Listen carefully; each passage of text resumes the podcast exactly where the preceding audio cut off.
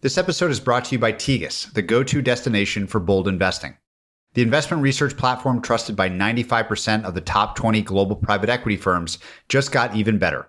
Building on their solid reputation for expert insights, Tegus has expanded to become the first true all in one research platform. The new Tegus makes diligence faster, easier, and more convenient than ever before.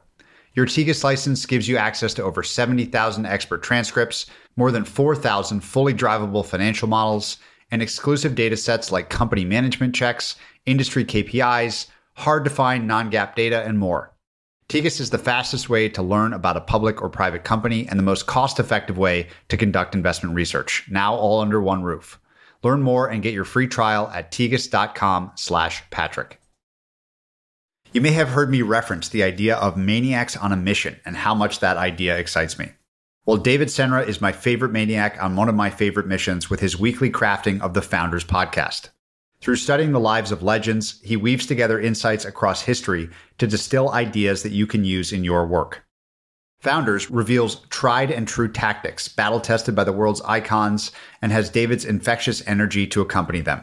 With well over 300 episodes, your heroes are surely in the lineup, and his recent episode on Oprah is particularly great. Founders is a movement that you don't want to miss. It's part of the Colossus Network, and you can find your way to David's great podcast in the show notes. Hello and welcome, everyone. I'm Patrick O'Shaughnessy, and this is Invest Like the Best. This show is an open ended exploration of markets, ideas, stories, and strategies that will help you better invest both your time and your money. Invest Like the Best is part of the Colossus family of podcasts, and you can access all our podcasts, including edited transcripts, show notes, and other resources to keep learning at joincolossus.com. Patrick O'Shaughnessy is the CEO and founding partner of Positive Sum and the CEO of O'Shaughnessy Asset Management. All opinions expressed by Patrick and podcast guests are solely their own opinions and do not reflect the opinion of Positive Sum or O'Shaughnessy Asset Management. This podcast is for informational purposes only and should not be relied upon as a basis for investment decisions. Clients of Positive Sum or O'Shaughnessy Asset Management may maintain positions in the securities discussed in this podcast. My guest today is Kevin Kelly. Kevin co founded Wired Magazine and has published a number of seminal books and essays on technology over the past three decades. I have devoured everything Kevin has put out into the world, and many of his ideas shape the way I live today. Our conversation explores media, family, money, his concept of the technium, AI, and more. But the central theme of this episode is that we should be as generous and as unique as possible. You will hear us refer to his latest book, Excellent Advice for Living, throughout, and I highly recommend reading it if you haven't already. Please enjoy this great conversation with Kevin Kelly. Kevin, I joked before we hit record here that I've been preparing for this conversation for years, having read, I think, probably all your books and loved your thinking on technology. Maybe we'll talk about technology today as it relates to your new book, but I just have so enjoyed the pithy, simple, beautiful ideas in your latest book. And I wanted to start with one in particular, which maybe you could spend the whole hour on because it's kind of my favorite idea, which is your goal is to be able to say on your deathbed that you have become fully yourself. I have thought about this idea through the Joseph Campbell lens, through a million lenses, almost on a daily basis for 15 years. And I want to take this idea extremely seriously with you and hear your take on this beautiful idea to open our conversation. You're right. There's just a whole lot to unpack in this. And it does sum up a lot of what I'm trying to do. So, the first thing is I don't think I've met anybody who has achieved this. I've met a lot of people who are absolutely in that direction and are absolutely approaching that. It's like an asymptote curve where you never actually get there. There's always some way to get a little bit closer. But from a distance, you might say, well, you've arrived. And for most of us, this is a very, very high bar. Truly becoming yourself is an incredibly high bar because we are opaque to ourselves. We are just built in a way that we don't have immediate access, even with language, to what it is that we do and how we do it and our own motivations. And it's kind of like we're deliberately kept out of it so we don't mess it up too much. This is a lifelong project for most people. It was coming to understand what it is that's authentic about you, what it is that you do better than other people, what it is that you're about, what your purpose in life is. This is a lifelong project. And the best we can do is to say that we are getting closer. When did you awake to the idea yourself? What was the first time that you thought, oh, this is a quest that I could be on for myself? And now I'm curious about who I am and how I might become that fully. I think it was actually fairly recently. You mentioned Joseph Campbell and, and the others of following your bliss and stuff, and those have been around. But the idea that there was something about realizing the essence of yourself, I think that's not something that I began with or even had an early epiphany on. It's actually more recent, is to kind of reflect on things, like even writing this book, where you have to articulate what it is. So I think I've been doing it, but not articulating it, not aware that I was doing it. And it would have been easier if I had, this goes back to the subtitle of my book, Wisdom I Wish I'd Known Earlier. I wish I'd known this earlier, that that's sort of the framing of a good life is to think about what it is that you're trying to optimize in your life, trying to articulate the purpose in your life, and to come to some understanding of what it is that makes you unique and different among all the other 8 billion people on the planet at this moment, let alone who've gone before us and who may come after us. And so I think you could be on this journey and not even aware that you're on a journey. And I think a lot of us may do it unconsciously where we're just trying to figure out what we can do well, what we can do that's valuable, what we can do that other people can't do. And we could be doing that every day and not even have this articulation of trying to come to some essence of ourself. But I think it's helpful if we can articulate it that way. If you had found and taken this idea really seriously, like really internalized it when you were 30, what would you have done differently, do you think, if anything? Like, how would your behavior have changed? It's a great question. I haven't done that exercise, but let me think if I take a minute now to try and do that. This is something I learned at Wired magazine. And then there is a piece of advice in the book. It's a little bit like this. It was has to do with there's a value in articulating what you're doing because instead of relying on other people to describe it. And so this is kind of part of like branding exercise in marketing, which is that you actually want to control the message rather than have people interpret it. And so we learned this at Wired that we actually actually had to tell people again and again what it was that we're doing because we couldn't just sort of rely on them kind of figuring out from reading the magazine. And so we started to do these little tags on the cover each time saying, We're optimistic. You know, this is an optimistic view. This is what we're doing. And so I think if I was 30 and I knew what it was, I would have been spent a little bit more time in accelerating where I was going by actually going back to the Tom Peterson, the brand of you. I was like, what is my brand? That's not kind of a selfish thing. It's actually useful to other people as well. This is what I learned with Wired is that you kind of want to be able to tell people what it is that you're about to help you become better at it. And I think when I was 30, I had no idea. I didn't even think in those terms. Maybe I would have thought of presumptuous or vain. But in fact, it would have been better all around for everyone if I had really kind of worked on where am I aiming at or what do I think I'm about? And that sir, if I'd never really done that very seriously. And I think that would have accelerated the clarity I had of the choices I were going to make beyond that. So that's what I would urge to people is to think about yourself if you have to encapsulate what it is that you're about for other people to help other people understand it and therefore to help you realize yourself what your authentic self is. I have sort of a wild follow up question. So I'm an investor and my focus is on investing in people that are doing what we call their life's work. And our definition is very simple. It's a lifelong quest to build something for others that expresses who you are. And we were wondering, like, what are the natural limits of this? Steve Jobs clearly was doing his life's work and look at the impact that it's had. What is the highest form of self expression? And I wondered if it was like Jesus and Buddha, the peoples whose ideas or work has reverberated most through history. And you said you had never seen anyone that actually got to this definition. Do you think maybe the only ones that have are like the world's religious historical figures or something? It's possible that of all the candidates, Jesus was one who, the day before he died, was most authentically himself. I think you're right that would be a good definition or a good role model. In terms of what are the limits, your question was would the ideal person look like that was doing that? And I could be wrong, but for me, I think what we will find is that they will be themselves unlike other people, not like a Jesus, not like a Buddha, because those, again, those are niches that are occupied by them. And the whole point of being authentic is they're going to be slightly different and weird. And the way I say is you want to invent a new definition of success. That's what your life should be. Your life should be inventing a new definition of success. That success should have its own metrics that are going to be different than Steve Jobs' metrics. If they aren't different, then they haven't really achieved that thing of being authentically unique. Part of what I would be looking for is looking for people who really had a completely different definition of success. What I tell people is that there are a lot of people whose definition of success are very different than what we normally associate with success. And we don't know about them. And that's part of their definition of success. They may be a huge success, and maybe people outside of the family don't even know who they are, but they are just incredibly successful in their own lives because fame was not part of that definition. And so this doesn't mean that everybody has to become famous, and quite the contrary.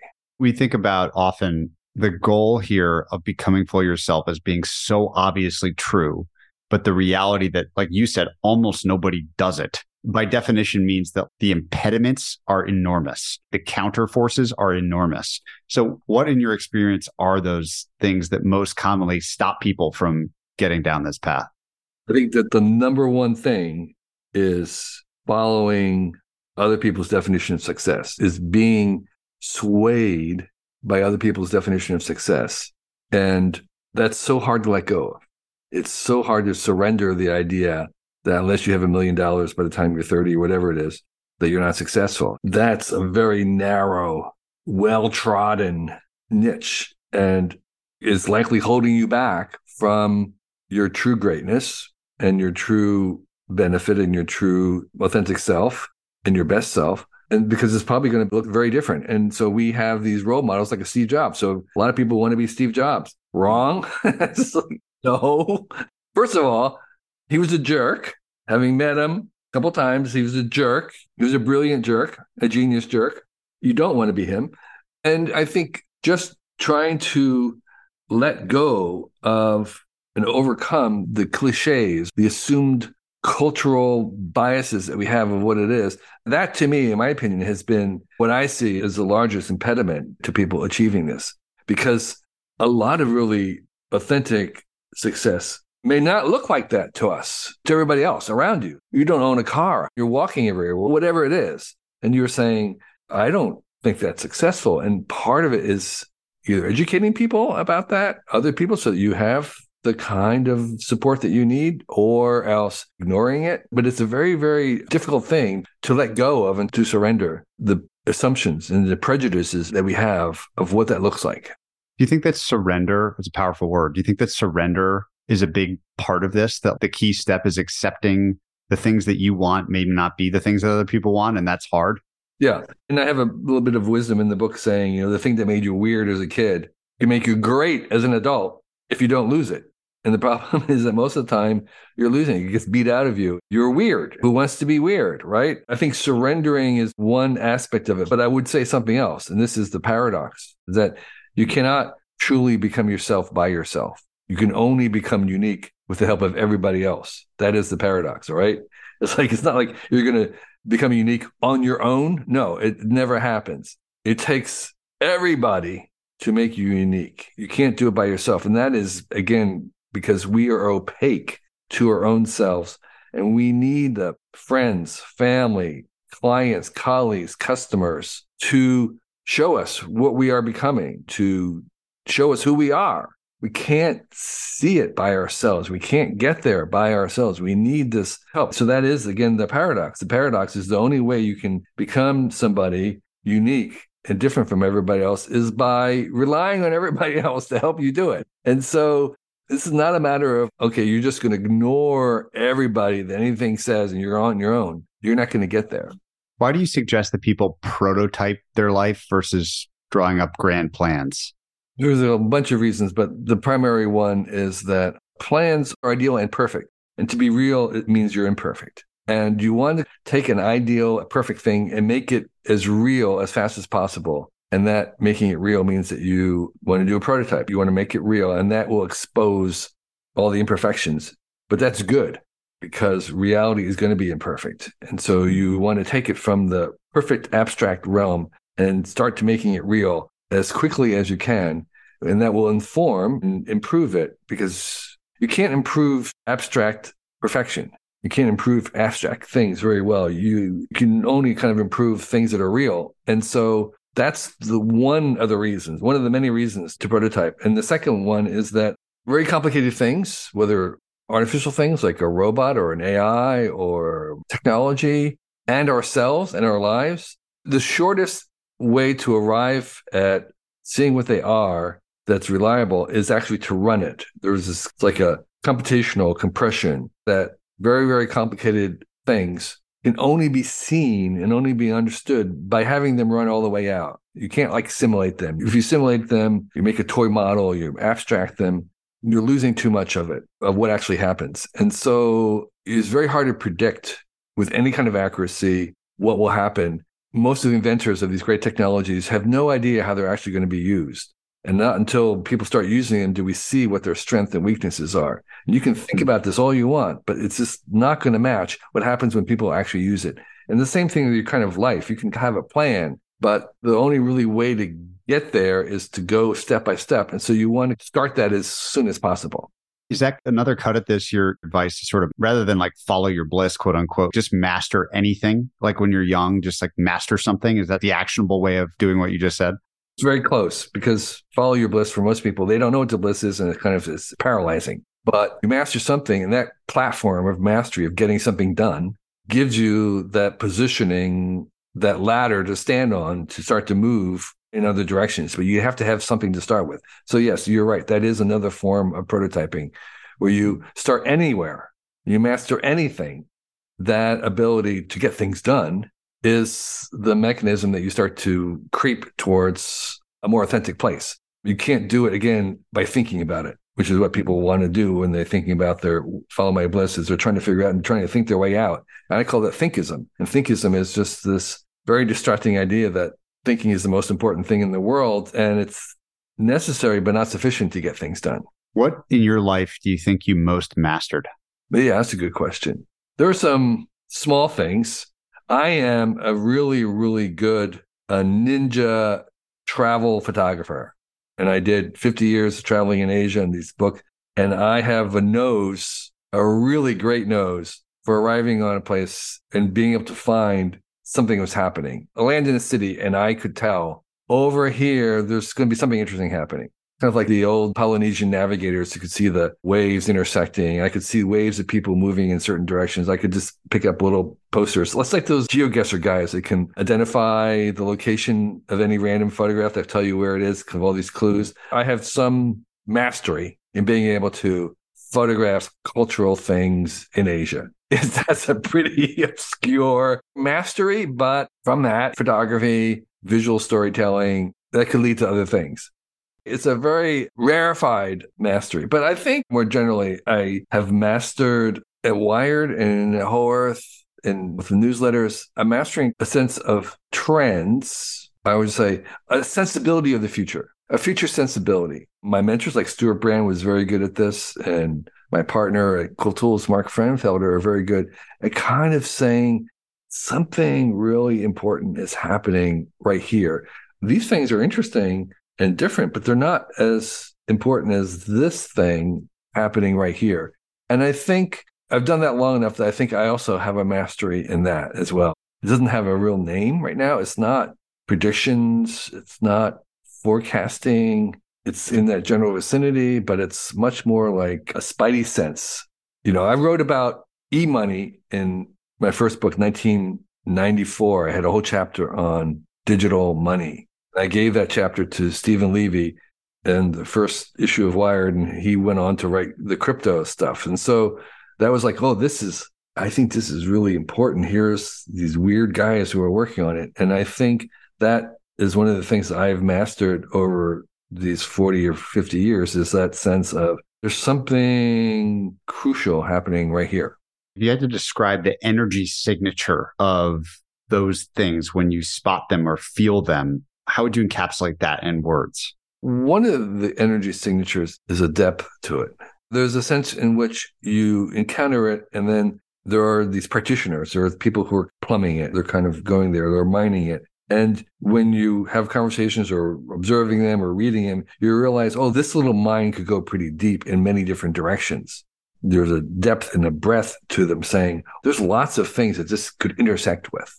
I would say that's one energy signature is a depth and breadth to the possibility space that it suggests. And secondly, I think there is some detection of how fast things are being uncovered, like a rate of discovery in that area. If you encounter some subculture or some little niche or some new technology or some research area, there's maybe one person working on it, and every year or so, maybe they discover something. It's like, okay, it's not enough. But if there's a bunch of people and every week they're coming with another something, that says that there's certain momentum or acceleration that's involved. There's the sense of, well, there's enough being discovered that we could kind of imagine this scaling up into something bigger.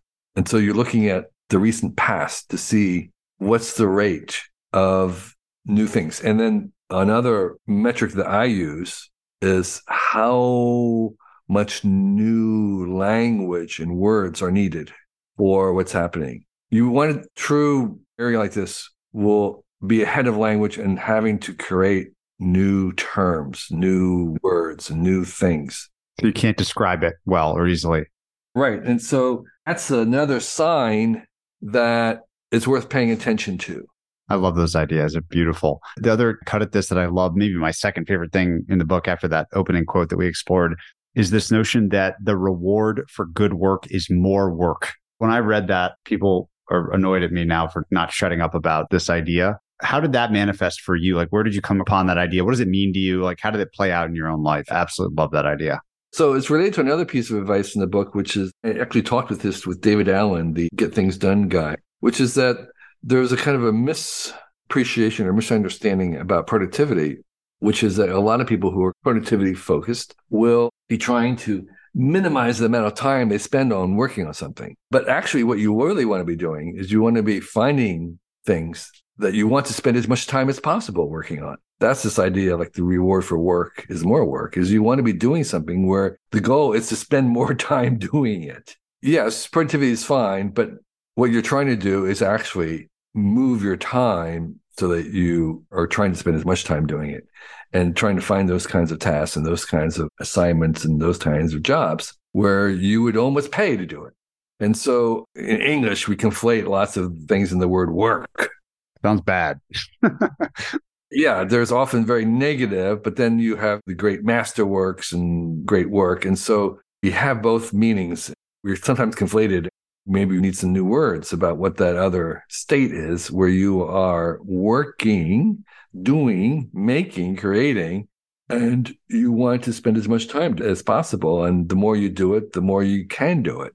How do you think about money? Having thought so much about work and self expression and all these things and not following others' definition of success. You already said money is like the number one definition of success, maybe that we've all accepted because it's a common unit. Say everything you can about money, the concept, the thing, how you relate to it in generally, I'm very bored by money. I find it very, very boring. One of my things about crypto, my son and my son-in-law were kind of into crypto for a while. And I would say, look, okay, I'm willing to have a conversation about crypto, but here's one caveat. You can't mention the word money. You can't talk about making money, saving money, whatever it is.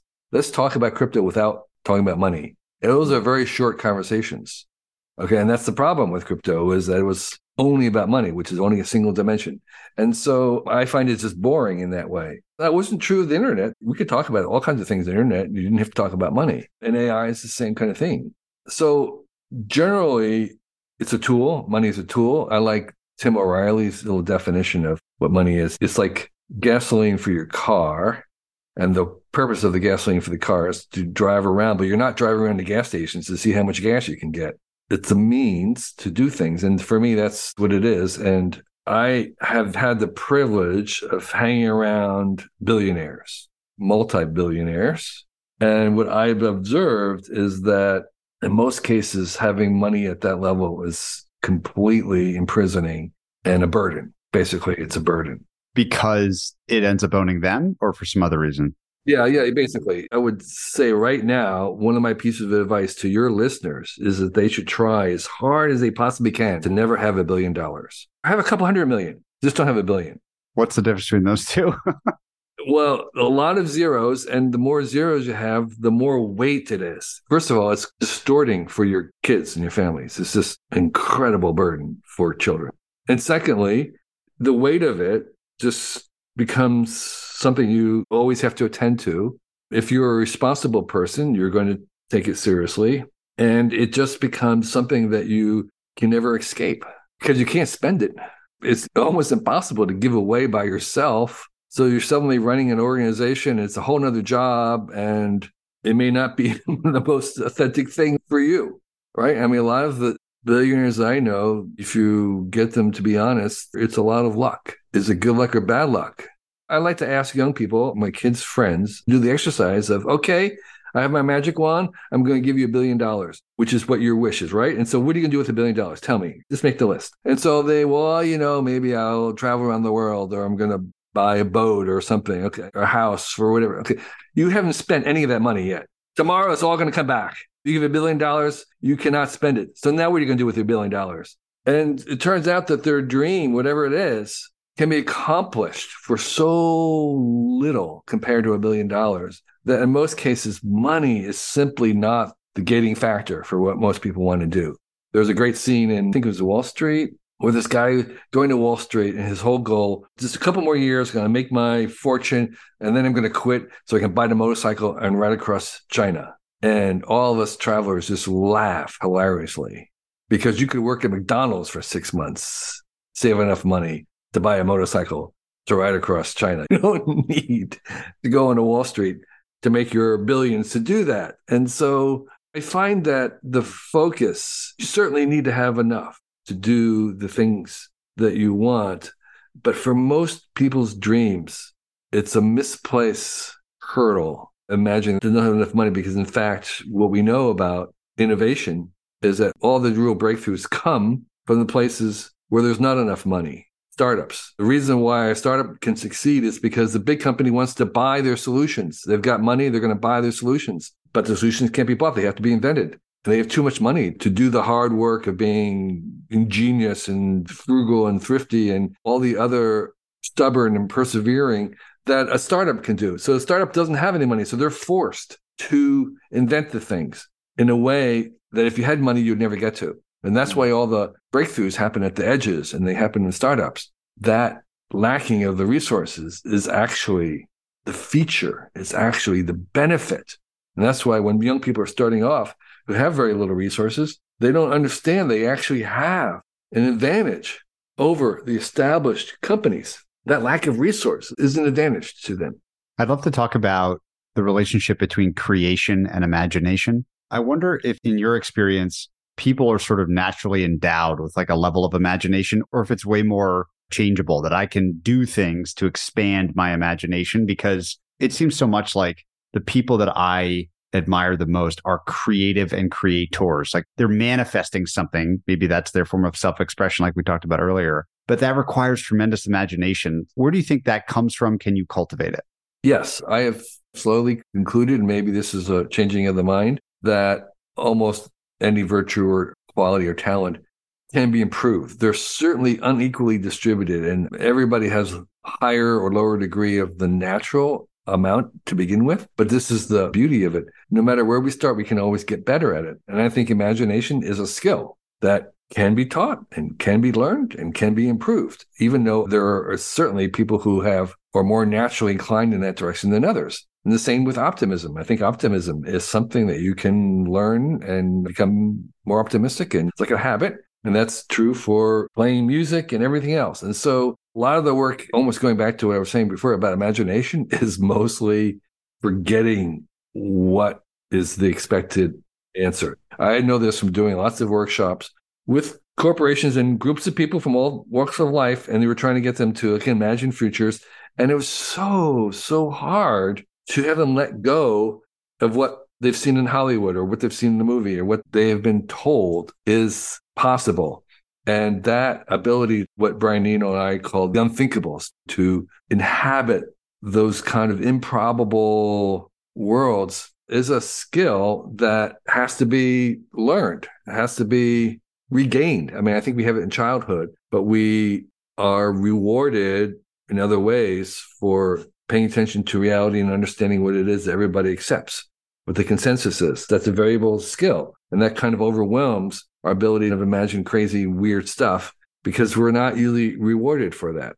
So imagination, cultivating it is like an exercise in subtraction, not addition. Like it's not a blank canvas. That's what I would have said. It's like a painter at a blank canvas. No, it's like a sculptor. It's like removing stuff. It's mostly about removing stuff these days. I would say that's the first step. You remove it and then you want to fill it up in a different direction. And by the way, the little side step, I think this is one of the ways that AI will help us. And that is, is because AI is capable of these orthogonal, weird directions that is very difficult for humans to let go of. They're much easier. So working with them to help us inhabit the possibility space in a different way, then we find it hard on our own because of our education and biases and inabilities. So that's what I see as one of the roles of some of the AIs is assisting us in our imagination. I'd love a case study in imagination. When you think of the most imaginative person you've ever encountered, who comes most immediately to mind? What was their story? I know some writers, some fiction writers, who naturally can just go off and imagine crazy things. And that's partly their ability to fill in details.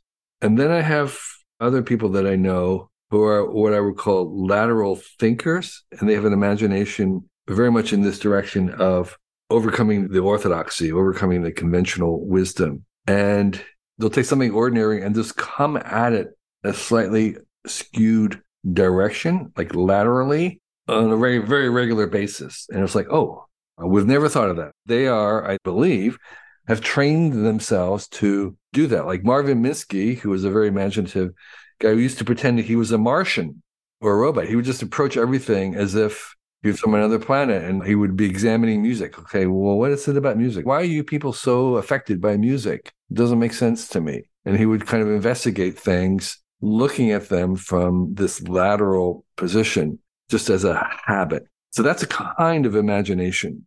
I used to love the Nintendo idea. I think they had something like lateral thinking with withered technologies or something like new use cases for very old things or something like that. Yeah. So there are various forms of imagination. But the point is that the possibility space for ideas is very, very, very, very large. It's probably the largest possibility space that we can imagine. and we tend, as humans and living in our lives, to kind of retread the same ones. And so anything you can do to get out of those ruts is very powerful but not always useful. I mean, you can go too far. All we all know from startups and innovation and inventions that you want to be one or two steps away. If you're five or 10 steps away, it doesn't help anybody. There's nobody there. If you have some crazy idea, but can't put it into words or pictures or communicate it, then it's lost. If it's an idea so far ahead of its time, it could be right. But if you can't get to it in a couple steps from today, then it's not really useful. So like other things, there's an art to the imagination to being actually valuable to people is constrained by how many steps away you are it will take someone to get there. So if only you can arrive at that place, it's not worth anything. You have to get other people there, either to see it and inhabit it with you, like in a story, to actually be able to replicate it in terms of making something, whatever it is. There's an art to this imagination because you can't be too far away because then it's not useful to anybody. You have to have this adjacent possible that people talk about. You want it to be adjacent, but not so distant that, well, it may be true someday or it may be appreciated 100 years from now. It would be a lot more useful if you could do something that was more adjacent.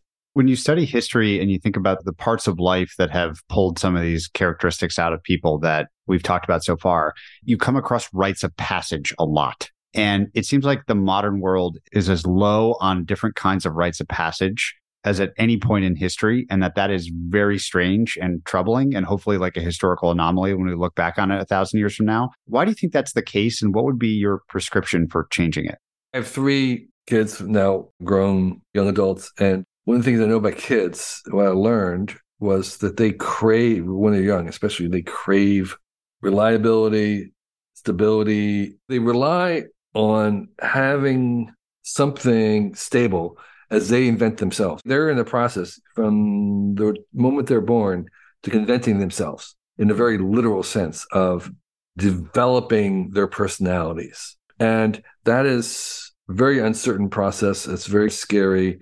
They don't know what it means to be human. They don't know what it means to be a kid. They don't know what's ordinary or extraordinary. They have to accept everything as normal.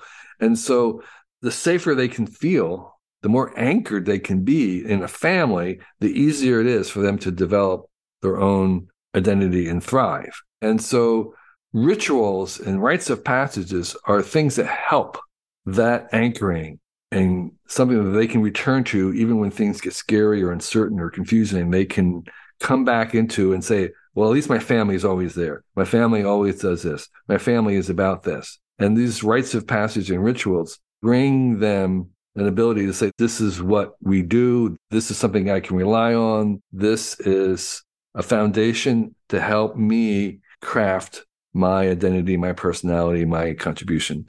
And so rites of passage and rituals are something that have been embedded in religion. And when we throw out and get rid of religion, we're often undoing and surrendering and removing those things which need to be replaced in some ways. And so the thing about rituals is that they don't actually have to be about anything. There's the beauty of Burning Man. Burning Man is this ritual, and the joke was always we burn it so that we can burn it next year, right? I mean, it's like it's a ritual that doesn't have any meaning other than in itself, but it's very powerful because it's a ritual. And you burn the man, the same man every time. Okay. And so what we discovered in our family and other families is that if you have rituals, even though they're as simple as having pancakes on Sunday morning or pizza on Friday night or birthdays, you always do this or three times a year, our family always does this thing at the beginning of the seasons. We change the sheets or whatever it is. Something that you can count on. And if you do it three times in a row, it becomes a ritual. And that ability of anticipating the thing, of looking forward to it, of relying on it, of having it be there. And that is the foundation of a stable development in their own personality. And so rites of passage is another aspect of that. I think we found that just you have to invent them. You can use religious ones, which are fine, but we don't even have very many of those in America. So we just invented our own coming into adulthood, rite of passage that we did as a family. We had a bunch of rituals that we would do. And they became, again, another anchoring thing in our kids' understanding of themselves. If you had other exercises you would recommend families engage in, in addition to like, okay, we need to design rituals, we need to design rites of passage for our kids, let's say parents for the kids, any other exercises for the family that you would recommend? Well, one thing we do, our family, and I highly recommend it, is having meals together with no screens. And the Amish, who I pay attention to, their definition of success, their definition of successful life, though the people they most respect are those that are able to have every single meal with their children until the children leave. So they have breakfast and they have lunch and they have dinner together as a family. Lunch is the real ringer for most people because their kids are in school and they come back to the house for lunch. So that's something that is very, very profound is having family dinners. We say grace before meals. We have Thanksgiving rituals where we do gratitude rounds and things. There's a lot. There's actually a good book called The Secrets of Happy Families by Bruce Feiler that's really good on this, looking at the research that's been done on understanding the family identity. So, one of the things I say is that you want to be able to have your kids be able to say, Our family does this or doesn't do this. This idea of a family identity is something else that you cultivate of like saying, our family does this or our family doesn't do this. This is what our family does. That's fine with them. There's all kinds of things. We didn't have TV with our kids growing up in the house at all. Our family doesn't do TV. You're free to watch TV at your friend's house as much as you want. But we, our family, doesn't do TV. And it's like, okay, that's fine. That's good. I understand that. That's part of my identity. And so you can do that. What about in a marriage specifically? So, setting aside the parent child relationship, well, obviously that's critical, but just purely at the level of spouses, in the same general vein, exercises, rituals, whatever, anything that you have done or would recommend people think about? Yeah, I'm not very good. I think you need to talk to Esther Perel, who's ace in this, couples therapy. There's actually there was one thing in the book that I think came from Esther, which is the rule of three in conversation. And that's particularly valuable in a marriage, which is that when someone that you love or intimate with is telling you something in a very intense way, you want to be listening. And then when they're done, wait until they're done, and you say, Is there more? And there's usually more. And then they go a second round, you listen all the way through. And this is active listening, meaning that you are engaged. You are not just a recording machine. You're probing, you're encouraging. And then you wait until there's a third round of is there more? And what's interesting about that is that because it's active listening, is that the other person needs the listener to help them say it. They hmm. almost can't say it without that active listening. And so you are able to arrive at understandings and truths and honesty that neither one could get to by themselves. And that ability to take the rule three and say, is there more, is there more, is there more, is very, very powerful. And oftentimes that explanation and going through that process to the third level is hugely benefit to the person talking because they needed that person to get it out of them and often is enough to actualize change. Speaking of three, my third most powerful takeaway from the book was this notion of the three gates, this idea of asking yourself three questions before you say something. Can you give us that incredibly cool and useful idea? I think I said it was a white person who said it. It was actually Rumi, the Afghan poet Rumi, which is that before you say something about someone else, particularly, is you want to ask yourself, is it true? Is it necessary? I think kind. Yeah, true, necessary, and kind, right? Right. So if it's of those three, then you can say it. And there's a lot in the book about the virtues of kindness, that kindness is not a weakness, but a sign of strength. And you can't really be too kind. If you have a choice between being right or kind, you be kind. And I have another bit of advice for people, which I have had the experience lately, which is to attend as many funerals as you can, particularly when you're young, and listen to what they say about the departed. And the shock to me was that nobody was talking about the achievements, how many patents they had, how many companies they started, how much money they had. None of that. They were talking about what kind of person they were, how they made people feel, whether they were kind. It's like, wow, that's really powerful. That's what matters. Do you think that humans are naturally kind? I do. There's a great book called Humankind that changed my mind, that brought the evidence showing that our received wisdom, the thing we're taught in school, so to speak, that humans are naturally selfish and that when all things being equal, particularly if it gets tough, people will retreat to being completely selfish and self interested and mean. And I think the evidence is the opposite, and my own experience is opposite. That people generally are kind. You can generally trust strangers. That all things being equal, people want to help each other. And that bias runs through my book, which is that the universe is generally abundant. That's the bias of the universe. That there's this other weird paradox at the foundation of the universe, of the human condition anyway, which is that the more you give, the more you get. That the most selfish thing you can do is to be generous. The more you give, the more you get. If that's true for everybody, then where does it come from, right? I mean, it's like if you give away and you're getting more, and everybody does that, the arithmetic doesn't add up. And that's the paradox. So the paradox is that the most selfish thing you can do is to be generous. And so much flows from that, that by giving away, you're increasing your own happiness. And that's the other little bit of advice. Giving away 10% of what you take in may seem like you've just reduced your purchasing power by 10%. But every person who does this will tell you that the happiness and the satisfaction and your life's well being will increase by tenfold. That 10% you don't even notice. So, yeah, so I think people are naturally want to be kind given all things. And what we want to do is to make that as easy as possible. I have a background in philosophy, and so I can't help myself but focus on your advice that's very big and grandiose and about life and work. But the book is also full of very tiny bits of advice and very tactical bits of advice. Are there any few that stand out to you as like your favorites that make you chuckle or make you happy? There are some very, very practical ones that I was very happy to include because, again, I was writing this for my kids originally, which is that if you lose track of something in your household, your workshop, your garage, and you finally find it, don't put it back where you found it. Put it back where you first looked for it. I repeat that to myself all the time when I'm putting things back. Okay, put it back where I first looked for it. That's a bit of advice. Another one was I picked up from an editor 30 years ago at Whole Earth. She told me this, and it's been true, which is that if you get invited to do something six months from now, ask yourself if you would do it if it was tomorrow morning.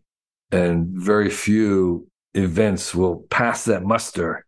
And so I use that to say no. I'm just imagining, okay, would I get up tomorrow morning to fly whatever it is, or to go into the or meet whatever it is? And if it isn't a resounding yeah, then it's a no. I love your rule of seven in research too, that if you just keep pushing for seven levels, you will ultimately hit bedrock. Like it's hard to go deeper than seven levels.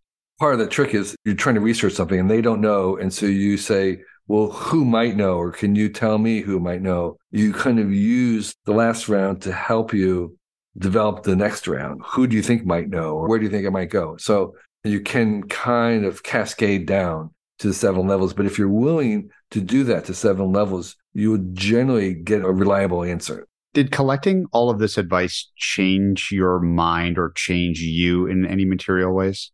I don't know about other people, but I find that I actually don't know why I do things and I don't know exactly how I describe what I'm doing or whatever. And that this process required me to articulate things and it brought more understanding of what my path is and where I'm going. And so it didn't really change it as much as it illuminated it. And that illumination is valuable. And so I have a better idea about what it is I'm doing than before I started. I'd love to spend a minute or two just having the benefit of having you on the call to ask about your conception of technology. Before reading this book, like I said, I'd been preparing this for a long time because I read all your other books about technology. Your notion of the technium has been very influential on me and how I think about how I spend my time and how I invest and everything else. How do you think about the history of technology and the stock of te- you call it the technium, the stock of technology that exists in the world, and why that's such a natural extension of human beings? In brief, the main insight about the technium, which is my term for the systems of all the technologies in the world, is the understanding that they don't stand alone, that they're a web, that you can't make a hammer without a saw. The saw cuts the handle and the hammer is needed to make the saw. And so they're all codependent. We use computers to make everything and we need plumbing and the farmers to make the computers. And so there's this web, this ecosystem of technologies all codependent on each other. And that the bigger this ecosystem gets, the more it adopts the same things that any system of that complexity has, which it has its own internal biases and tendencies. All systems, whether it's living systems or even mechanical systems that are complex enough, will exhibit recurring tendencies independent of all the parts. So this technium that we have, this, this ecosystem, all the technologies in the world has certain behaviors that are independent of us humans, the creators, and independent of the parts. And so the question is, what are those general tendencies? What are those wants in the sense of the tendency of a plant is to lean towards the light?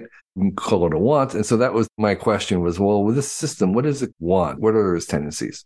Part of what I concluded was that the tendencies were basically an extension of the same tendencies in evolution of biological systems. In a certain sense, this Technium was the seventh kingdom of life, is an extension and acceleration of the same forces that made life, that evolved life on the planet and that made self organized systems of stars and planets and elements. I see the origins of technology back at the Big Bang. It's not human ingenuity. We are just the vehicles. We are just the sexual organs of it. We're just helping it replicate. When a beaver makes a dam and birds make nests, those are technologies in a certain sense. They're outputs of the mind. And so I see the cosmic arc of the story of technology, which begins with the Big Bang and self organizing systems and elements and stars and planets that have the sufficient just right amount of gravity and water and other things that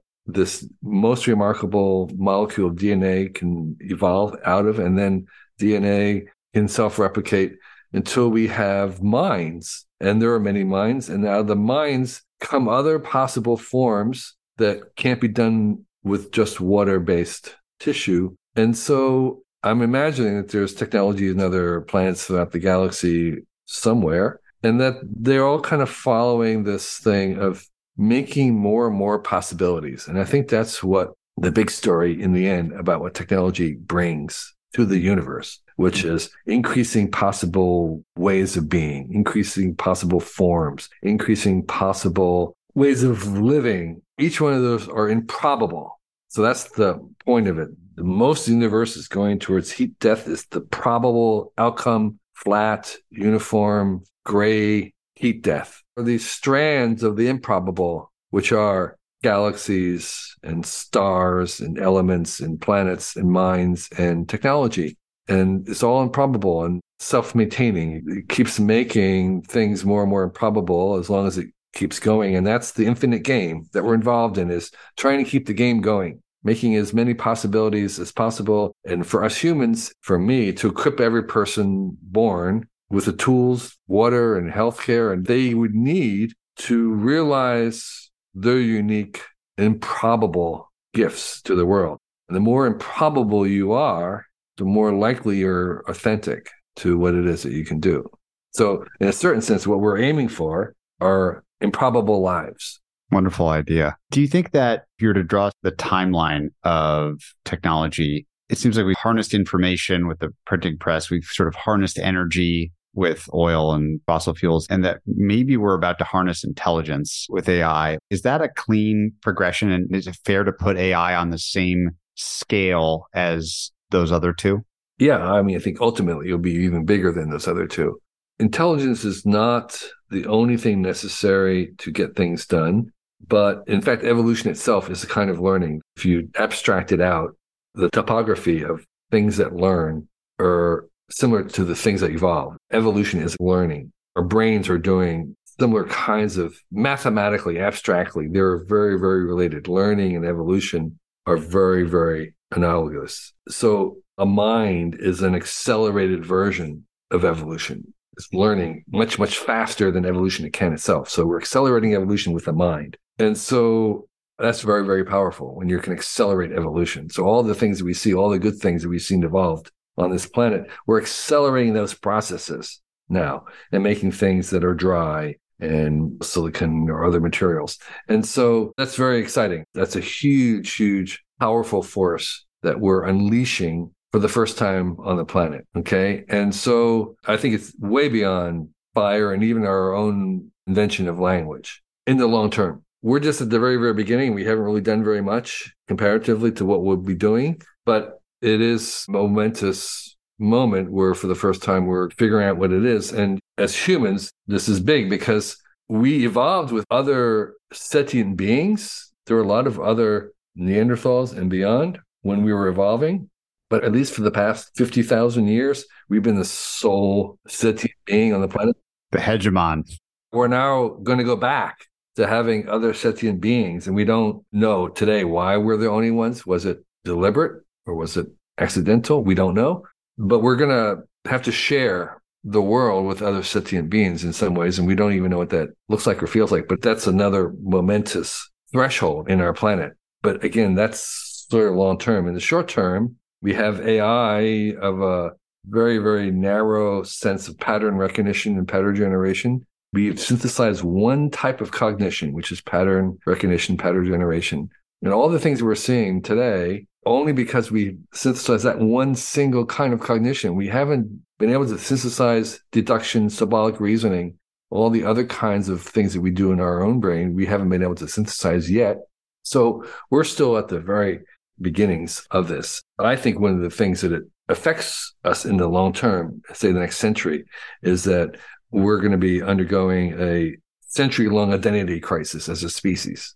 Going back to the individual, of like, what is it you want to be? Why you're here? What do you do that nobody else can do? Now we're going to ask that at the species level. What are humans for? Why are we here? What are we good for? What can we do that others can't? And then we have genetic engineering where we can actually change our own bodies. And so what is it that we want to become? And one of the things that AIs are going to force us to answer is because we make these AIs, we train them on humans, and humans are on average sexist and ageist and racist and mean. And so the AIs are like average humans, but we say, no, no, no, no, you have to be better than us. So what does it look like? What does a better human look like? We don't have a good model for that. We don't have a consensus on that. And yet we're going to demand that our AIs be better than us. So that's going to force us in some ways to become better humans ourselves.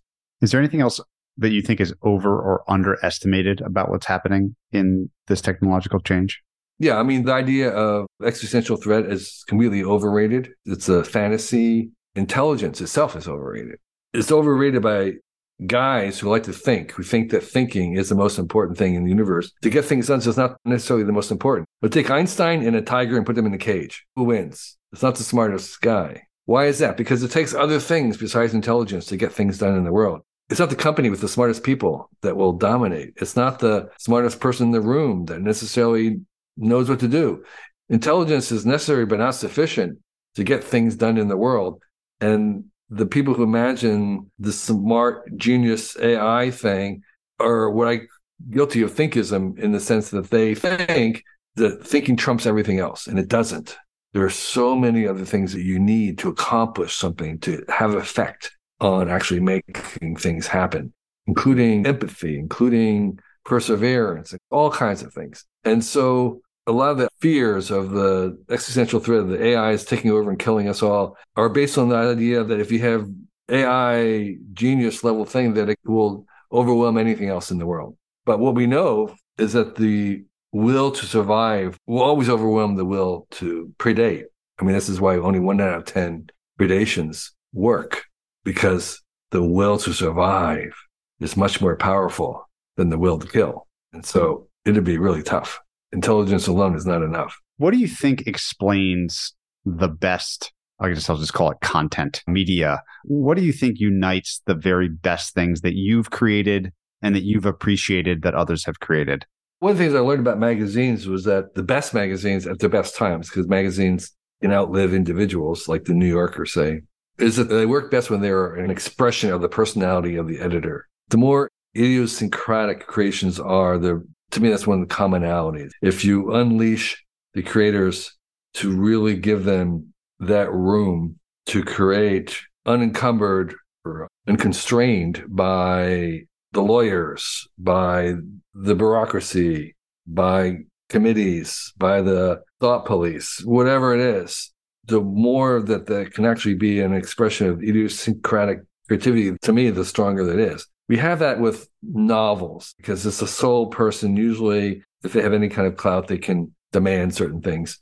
It's much harder to do with other media like a movie because there's just so many people involved. And that's one of the reasons why I think AI is going to be hugely transformative because we'll be able to have a 90 minute movie made by a single person, auto generating all these other characters and stuff at their command, at their direction, the director. That'll be true for games. It's true now in newsletters. The newsletters I follow are by people with very strong personalities. And we own books that you like. There's somebody with a very strong point of view that we don't see that as much the, of the screen that's now the center of our lives. And I think we miss that.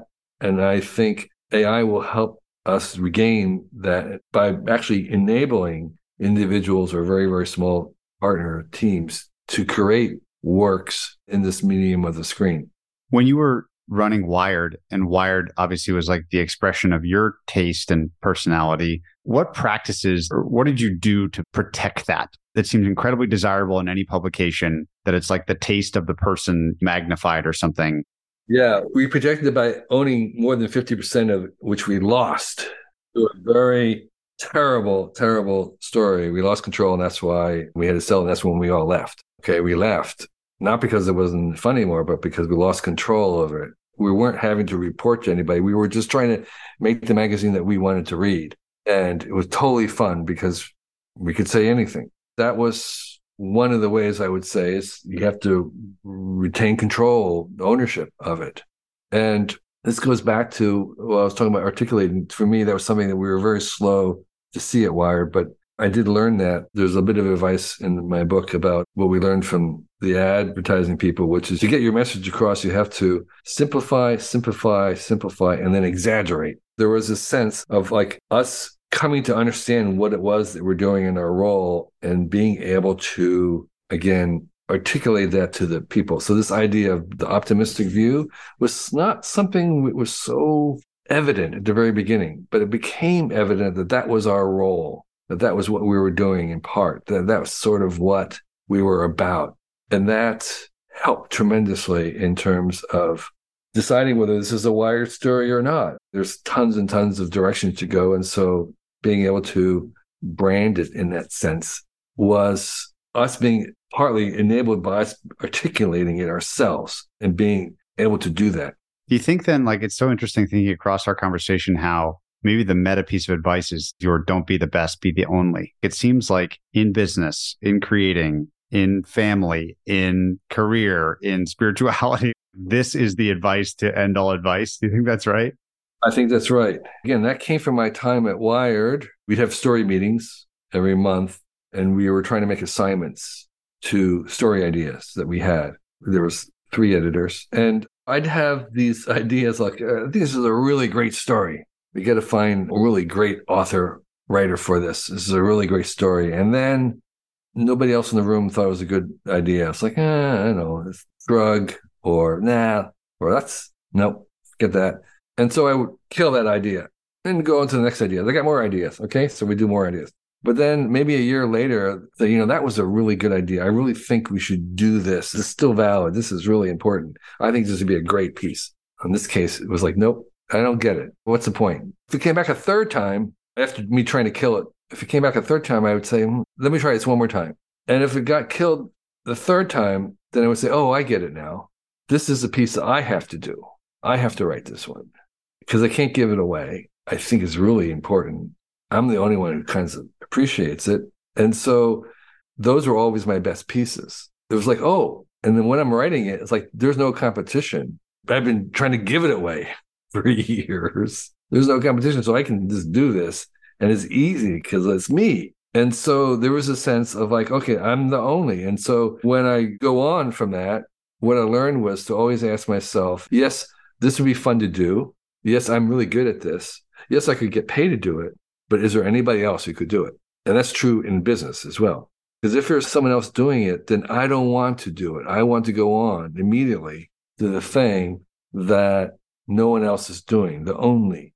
Because in the best is highly competitive, only one number one. And you can easily be displaced and become number two instantly. And so you want to be in this direction where you are working, doing things that you find easy, that other people find hard, that only you appreciate. And so that's true for companies too. You really want to be doing something not trying to become another OS, another social media app. Come on. Those are occupied. Those are occupied by players with network effects. You're not going to work there. You want to go in a direction that's the only. And asking yourself if you have competitors, they can be good establishing a field and bringing credentials and believability to it and a market, but the advantage that we had at Wired was that we didn't have any other. We were so only at the time. There was nothing else like it. And it was hard because trying to sell advertising was impossible in the beginning. And there was no category. Wired didn't fit into any category. It was like an incredibly difficult sell. Newsstands didn't want to carry it because there was no category. Where do we put this magazine? Computer? No, no, it's not computer magazine. It's technology lifestyle magazine. What's that? There's no category for there. So it's hard. It's really hard to be the only in that sense. But if you can, the rewards are very, very high. And I think that's where you want to aim your life, your family, your company, country.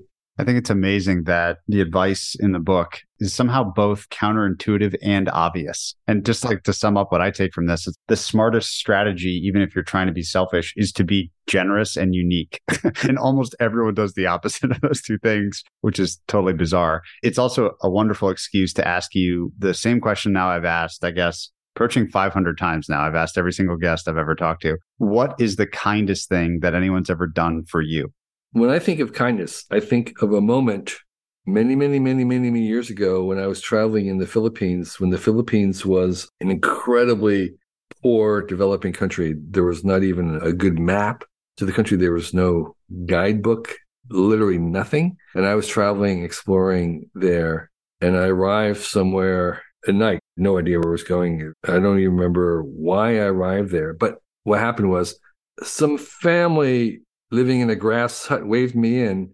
And I remember that they wanted to give me dinner and they sent a kid out, which I saw, to buy some canned food somewhere because they didn't have food themselves. And they took some very, very precious cash I could just see to buy food for me. It was for me to eat. Unbelievably kind. It was like, I don't know, like some random person walks by your house and you're going to empty your life savings to give to them. So obviously, I had far more than they had, and I could have bought my own food, though there wasn't really much for sale. It was like a little tiny canned fish, but it was incredibly precious. And this is what they're giving me: is they're giving me like canned tuna fish with a fork. They're feeding me, unbelievably kind. I just still remember that because they were giving not out of their surplus, but out of their basic needs. So it was not a luxury. It was really, really powerful. And they had no reason to do it. It was just hospitality. It was really incredibly kind.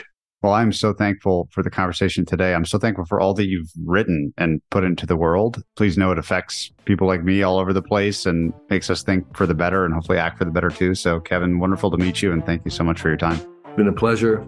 I really enjoyed this. You asked great questions. I love your spirit. Thank you for having me. If you enjoyed this episode, check out joincolossus.com. There you'll find every episode of this podcast complete with transcripts, show notes, and resources to keep learning. You can also sign up for our newsletter, Colossus Weekly, where we condense episodes to the big ideas, quotations, and more, as well as share the best content we find on the internet every week.